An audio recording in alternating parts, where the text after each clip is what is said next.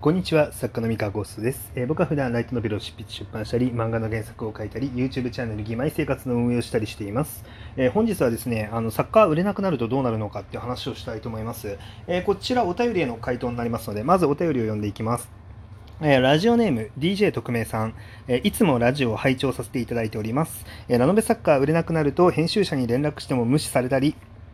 え新作のプロットを出してもボツになったり、え最終的には、えそこのレーベルから出版されなくなるのでしょうか、えもしできればご回答よろしくお願いします。ちなみにラノベ作家志望ですというお話ですが、えこれに答えますが、えっ、と、そうね、まあ、こういう、この手の、えー、っと編集者がどうとか出版社がどうとか作家がどうとかって全部に対してケースバイケースっていう答えになっちゃうんですよ。あのつまんないんですけどね。すごいつまんない話、全部ケースバイケース。えー、まあ、例えばですね、あの編集者だって、えー、長く、まあ、どんその商業的な結果がどうあれあの全ての作家さんと長く付き合い続けるっていう編集さんもいればあのなんだったらもう一作品出てその結果だったりとかその作家さんの、えー、創作に対するあの向き合い方とか能力だったりとかを見てもう早々にあのプロデュースを諦めるみたいなパターンも全然ありえますしそれは本当にあの編集さんによって異なると。でだしもう出版社によっても異なってしまうんですね。でこういうなんだろうこういうケースってありますかとかどうですかっていう質問の全ては本当にケースバイケースになっちゃいます。はい、でまあそれだけだと、まあ、ちょっとつまんない答えになっちゃうので、まあ、あの普通にお答えするとですねお答え普通にお答えというか、まあ、あのちょっと別の答え方をするとですね、えー、ラノベ作家っていうのはそもそも出版社のと直接契約をして、特定の出版社から作品を出し続けますという存在ではありません。はい。えー、個人事業主でございます。で個人個人として自分が作った作品っていうのをどこの出版社にあの相談しに行こうあの出版しに行こうっていうふうに、えー、考えるかあるいはその出版社を通さないであの作品を世の中に発表するのかとか、えそのあたりの決定権は基本的に作家にあります。ただ、まあ、そのその後の著作権の管理の仕方だったりとかっていうのが、まあ、出版社から出す場合と、えー、自分だけであの売った場合で全然変わってきたりとかするんですけど、まあ、基本的には今のところは出版社から出した方が、まあ、メディアミックスの営業もしやすいし、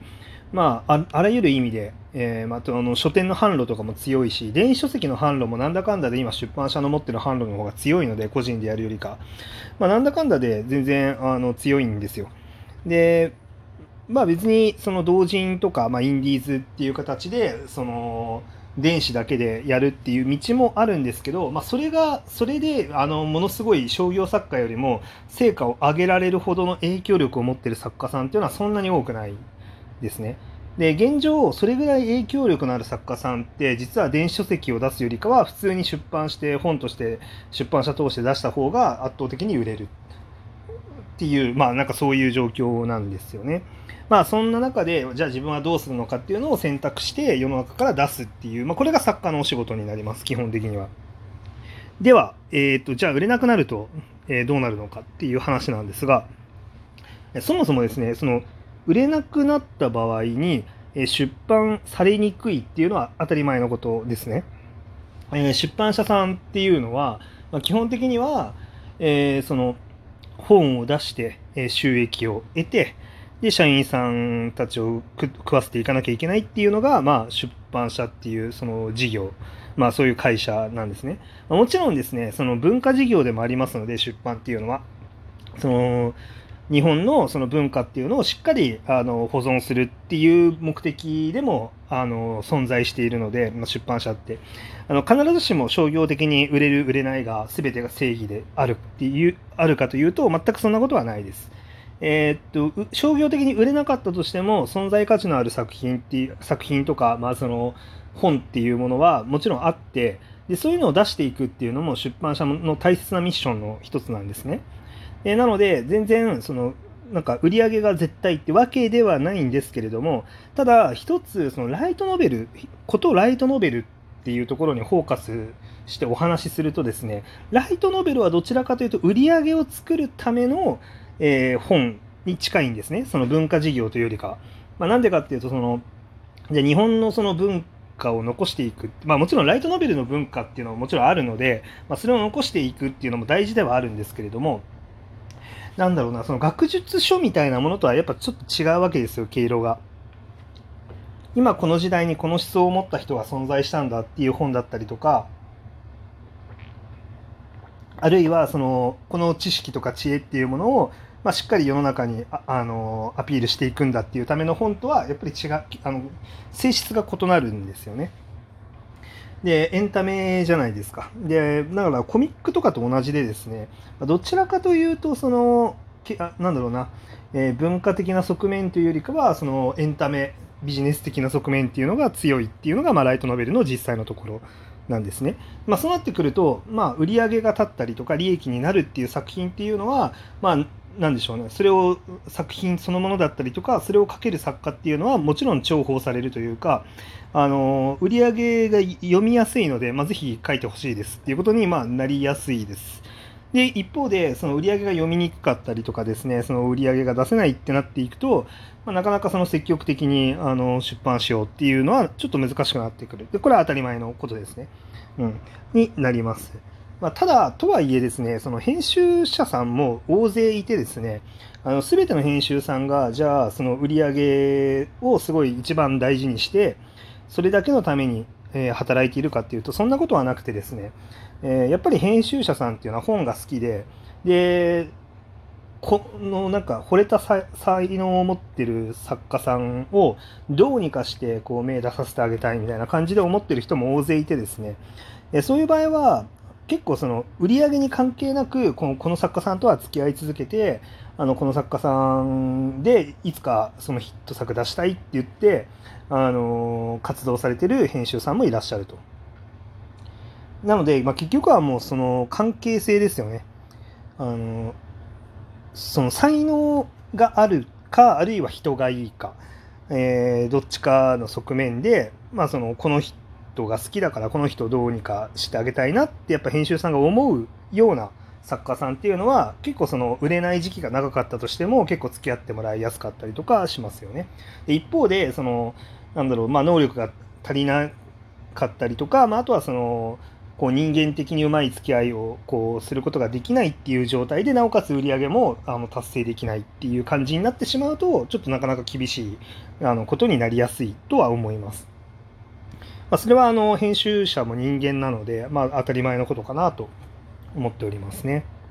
うん、なので、まあ、結局はだからその仕事相手として一緒に付き合い続けたいって思われる人間に自分がなることとその何でしょうねまあ、売り上げを出せないなりにしっかりその才能っていうものを認めてもらえるようにあの自らを磨き続けることですね。その才能を、まあ、認められてなかったとしてもですねその上昇意欲があってあの勉あのちゃんとその創作に関してしっかり真剣に勉強できて、えー、まあ、今その売れてるものだったりだとか、まあ、今のお客さんのことっていうのをしっかり考えられて、まあ、全力であのいつかヒット作を当てるっていうことに関して、まあ、前向きにやれる人だったりとかすれば、まあ、割とその今売れてなかったとしても、まあ、編集さんは根気強く付き合ってくれたりすることもあると思います。全然。はい。であとはまあそうですね。だからなんだろうな。うーん。まあでもですねあんまりその編集さんから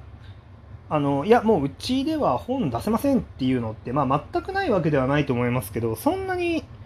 露骨に多いかっていうと多くはないかなと思ってて、まあ、前もなんかツイッターだったかななんかあのネットでちょっと話題になってましたけどこう直接言わないと。あのあのうちではちょっともう本出せないんでって直接言われないけど実はサイレントであの切られているみたいな話とかをしてるツイッターアカウントがあったんですけどあれもなんか半分正しくて半分正しくないなと思ってるのがあの結局そのいい企画っていうものあの本当にこれは絶対いけるよねっていうレベルのものがその人から来たら、まあ、多分話を聞くと思います。あのただまあそれをなんか出すなんだろうなえー、っと本人が考えつくかどうか。で考えついた時に本当にパートナーにその編集者を選ぶかどうかはまあその作家次第なんですけど別に全然あのあり得る話だしそんな分かりやすくあのじゃあもうこれっきりなんでバイバイみたいな感じのはあんまりないかなと思います。ただですねあの例えばえっとなんだろう。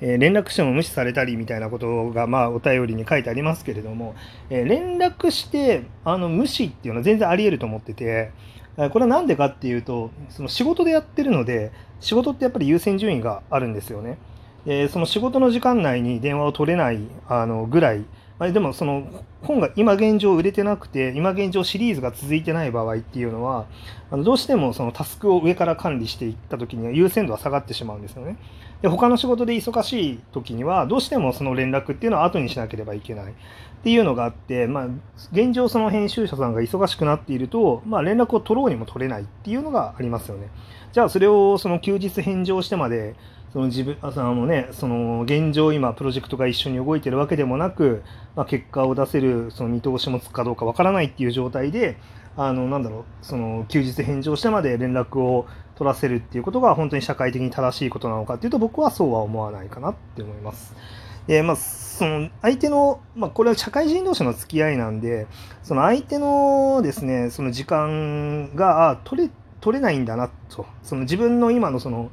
えー、と優先順位的にあの、まあ、全然連絡取れないんだなって思ったらもう別の仕事をするあの自分じゃあちょっと別のところで作品発表してみようとか、まあ、他の出版社持ち込んでみようとか、まあ、他の動きをする必要が作家には出てくると思いますそうなってしまったらね。うんなんで、まあ、それはまあ事実としてそういうことはあるだろうけど、まあ、そうなったらそうなった時の動きを作家はすればいいだけかなというふうに思っております。はい、こんなところでしょうか。参考になったのであれば幸いでございますが。はい。では、今日のお話は以上です。それでは。